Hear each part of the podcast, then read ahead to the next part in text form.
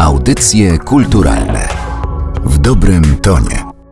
Rozpoczynamy audycje kulturalne przy mikrofonie Aleksandra Galant. Dzisiaj, mimo że jesteśmy w świecie dźwięku, no bo myślę, że dlatego wybieracie słuchanie podcastów, zajmiemy się ilustracją, zajmiemy się sztuką rysowania, projektowania, ilustrowania, bo chociaż każdy z nas ma swoich ulubionych twórców, to jest cała grupa osób, które dopiero na takie swoje 5 minut sławy czekają, albo którym te 5 minut się właśnie zaczyna i w których przypadku to może nie być tylko 5 minut, a dużo, dużo dłużej. To są młodzi polscy ilustratorzy. Ich jest całkiem całkiem sporo. Natomiast Patryk Mogilnicki w swojej najnowszej książce Nówka Sztuka, Młoda Polska Ilustracja wybrał 25 osób. Bardzo nie lubię takiego stwierdzenia 25 nazwisk. Wszak człowiek to dużo więcej niż nazwisko. Ale o tym, co dokładnie znajduje się w tej książce i dlaczego ona ma tak duże znaczenie, to na nasze szczęście powie sam autor, bo Patryk Mogilnicki, ilustrator, projektant graficzny i tak jak wspomniałam, autor książek, przyjął zaproszenie i jest dzisiaj waszym i moim gościem. Cześć, dzień dobry. Chciałabym zacząć od pytania o klucz doboru wyboru. No bo tak, przed tym dylematem związanym z wyborem tych najbardziej intrygujących, bo tak sam ich nazywasz, osób, stanąłeś po raz drugi, bo to jest twoja druga książka, w której tworzysz taki przegląd młodych twórców. Dokładnie, jest to druga publikacja po książce Nie ma się co obrażać.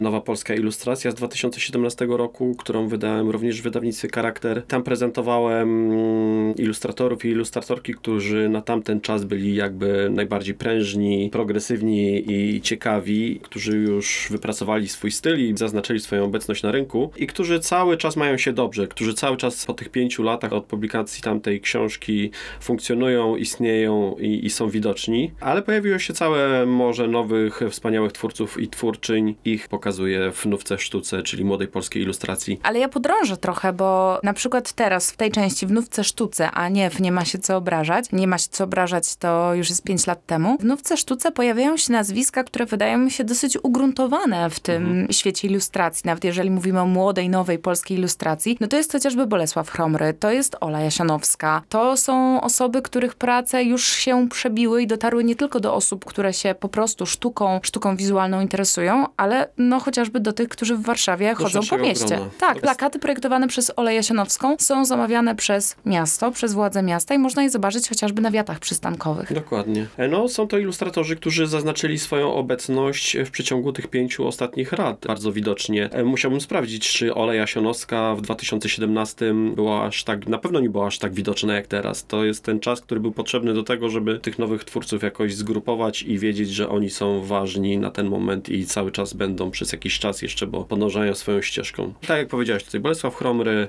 Ola Jasionowska, Daria Solak, ale jest też masa osób, które są mniej znane i które też staram się pokazywać, bo to nie jest książka o tym, kto jest najbardziej znany, kto jest najbardziej widoczny w przestrzeni publicznej, tylko o najbardziej takich intrygujących, progresywnych nurtach w polskiej ilustracji, które ja uważam za najciekawsze i starałem się dotrzeć do jak największego grona ilustratorek i ilustratorów, którzy robią bardzo innowacyjne rzeczy i niekoniecznie są to twórcy bardzo znani, ale mają już swój styl, wybrali jakąś drogę, więc nie są to jakieś przypadkowe osoby, jakieś takie ilustracyjne eksperymenty, tylko też widać już jakiś progres twórczy w odniesieniu do kilku poprzednich lat w ich twórczości. Powiedziałeś, że szukasz takich najbardziej intrygujących, progresywnych nurtów, które rzeczywiście się wybijają, które są bardzo wyraziste. Czy z kolei o tych nurtach mógłbyś coś powiedzieć? Czy z tego dałoby się wyodrębnić jakieś trendy, które w polskiej mhm. ilustracji rzeczywiście są widoczne?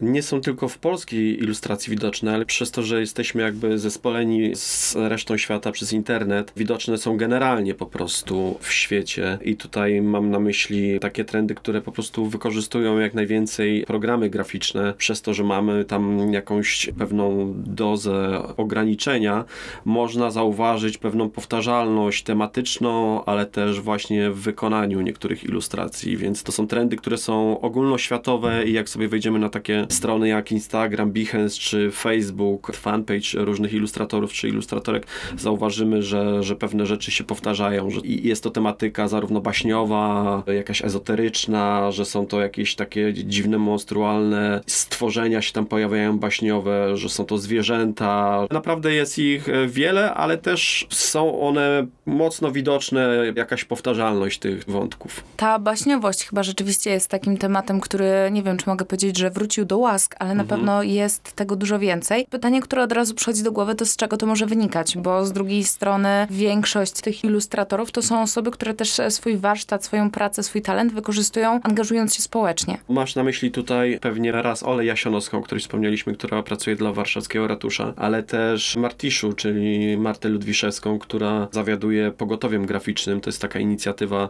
zrzeszająca ilustratorów i ilustratorki, którzy e, robią na dane społeczne zagadnienia plakaty. Tematyka to jest jedno, a druga rzecz to jest estetyka i to są techniki, z których ci młodzi ilustratorzy Tak, są korzystają. przeróżne. No właśnie. Od analogowych, takich najbardziej tradycyjnych, czyli rysowania ołówkiem, kredkami, malowania farbami w technice gwaszu na przykład. W gwaszu maluje Maria Rostocka, a na przykład Patrycja Podkościelnie jest artystką, która wykorzystuje graficzne techniki tradycyjne, w tym litografię i ona po prostu robi to tak jak się robiło lata temu na kamieniu, rysuje tłustą kredką i szaruje te kamienie o siebie, żeby one były maksymalnie jak najbardziej płaskie, żeby można było to wszystko później ładnie odbić. Także jest to taka praca też mocno fizyczna i nie spotkałem się jeszcze z ilustratorem czy z ilustratorką, którzy po prostu by działali w tej technice. Ona pracuje też w gdańskiej ASP, więc tam może korzystać z pracowni litografii, więc samemu zrobienie takiej pracowni jest bardzo czasochłonne i kosztowne po prostu. Trzeba mieć różne przyrządy do tego, w tym maszyny drukarskie, nie? Jeżeli chodzi dalej o techniki, no jakby przekrój jest bardzo szeroki. O tym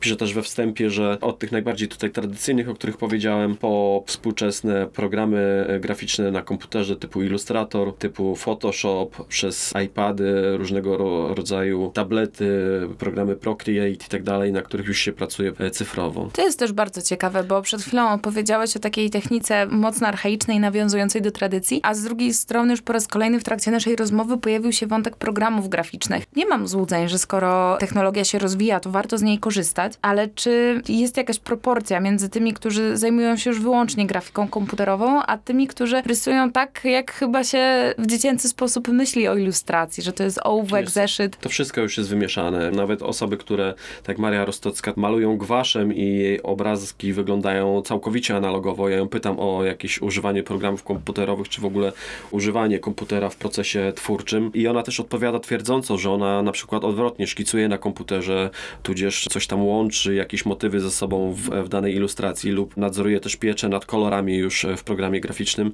więc my często nie widzimy tego, że, że jakaś praca powstawała w programie graficznym, bo te narzędzia idealnie prawie, że, znaczy jak ktoś jest przeszkolony albo ma dobre oko, to widzi, że ten ołówek na jakimś tablecie jest troszeczkę inny niż ten naturalny, ale to już naprawdę trzeba mieć sprawne oko. Te programy i pędzle, które można sobie dokupowywać do tych programów, idealnie imitują tradycyjne inspiracji na eh, techniki rysowania.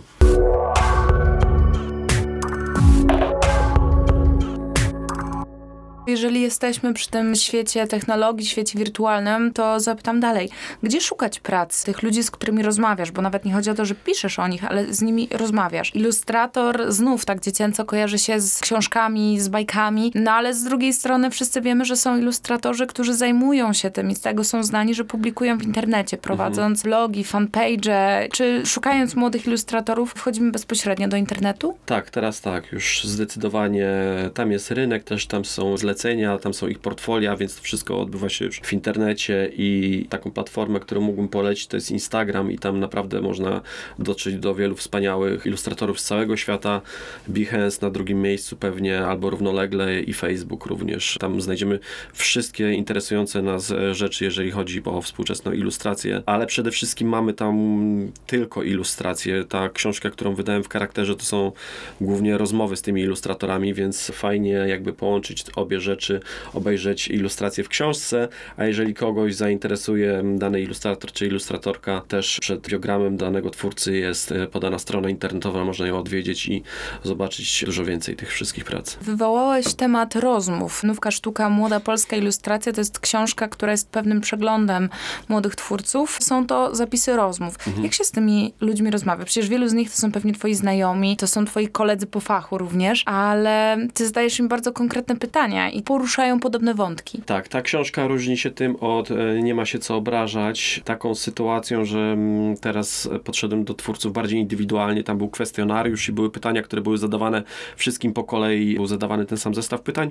Tutaj podchodzę do każdej osoby indywidualnie i rozmawiam z nią o tym, co robi, e, jak robi, powołuję różne przykłady, które są pokazane na stronach obok. Rozmawiamy bardziej wnikliwie i nie mam tutaj na myśli zawodu ilustratora, ale właśnie konkretne prace danych twórców. Rozmawia się z nimi, tak jak mówię, no każdy jest inną osobą, inną indywidualnością, z niektórymi rozmawia się świetnie i łatwo, z niektórymi jest ciężko, trzeba dopytywać o wiele rzeczy, część osób nie chce odpowiadać na jakieś pytania, więc trzeba zadawać jakieś inne, bardziej ogólne. To też nie jest tak, że, że osoby znajome z nimi rozmawiało mi się łatwiej, bo mam tutaj takie przykłady, że po prostu było dużo trudniej niż z innymi, więc zupełnie e, różne osoby. Przecież naturalną formą wyrazu dla nich nie jest słowo, słowo mówione i rozmowa, tylko z jakiegoś powodu zajmują się grafiką, Tak, ale wiesz co, ja chciałem bardzo pokazać też osoby, które nie tylko robią fajne ilustracje, ale też mają ciekawy sposób myślenia, bo to widać w tych ilustracjach, kto jak podchodzi do danego tematu, jak kombinuje, co kombinuje, jak bardzo jest zaawansowaną intelektualnie osobą, by te tematy jakoś tam drążyć, tak? Więc to bardzo widać, że to są osoby, które po prostu myślą, kombinują, zastanawiają się nad tymi ilustracjami i zadawanie im trudnych pytań no, nie jest dla nich jakąś specjalnie trudną sprawą, bo oni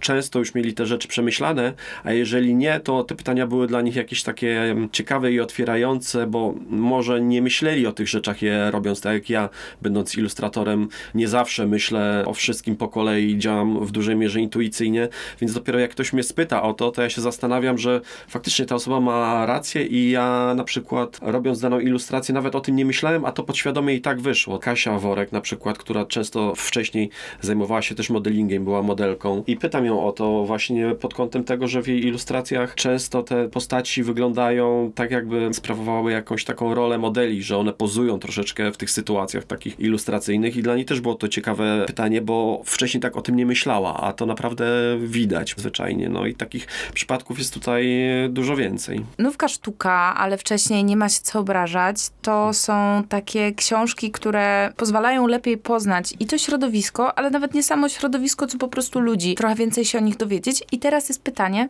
dlaczego? Dlaczego warto? Czy to jest taki poradnik dla osób, które być może się zajmują inwestowaniem w sztukę? Czy to jest bardziej dla pasjonatów? Wydaje mi się, że ta książka akurat spełnia taką rolę, że ona jest ciekawa, wydaje mi się, dla, nie chciałbym powiedzieć wszystkich, ale powiem Ci tak, jest ciekawa dla ilustratorów wchodzących w świat i profesję ilustratora, bo mają masę różnych przydatnych rad od ich kolegów i koleżanek, które mogą wykorzystać, z których mogą się czegoś dowiedzieć, mogą się nauczyć pewnych rzeczy i tak dalej. Jest ciekawa dla osób, które interesują się sztuką i dla nich jakby taka przestrzeń wizualna w naszym kraju jest istotna, więc czy mają gazetę w ręce, czy jakieś czasopismo, czy przeglądają strony internetowe, tam trafiają właśnie na ilustracje, które często są jakby publikowane obok zdjęć i fajnie wiedzieć, z czym to się je. A za pięć lat będzie kolejny przegląd? Nie, wiesz co, ja mam dosyć już. Ale wiesz co, ja też nie myślałem, że tamta książka będzie miała jakiś ciąg dalszy, bo czułem, że wyczerpałem temat i na tamten czas tak było. Później zrobiłem książkę, publikację o polskim projektowaniu okładek książkowych. Książka po okładce. Wiele osób mnie pytało, kiedy następna książka o ilustracji, a ja w tym czasie wydałem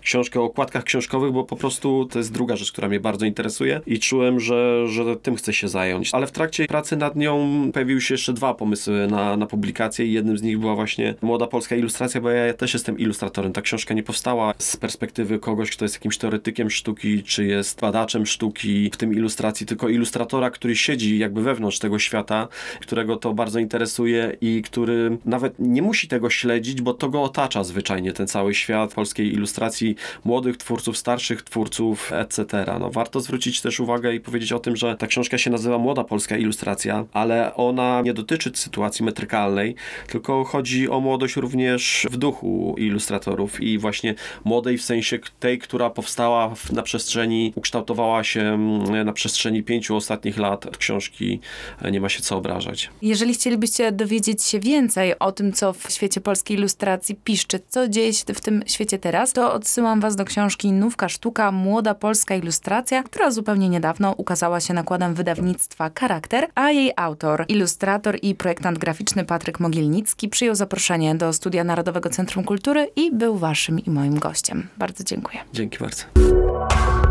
Audycje kulturalne W dobrym tonie.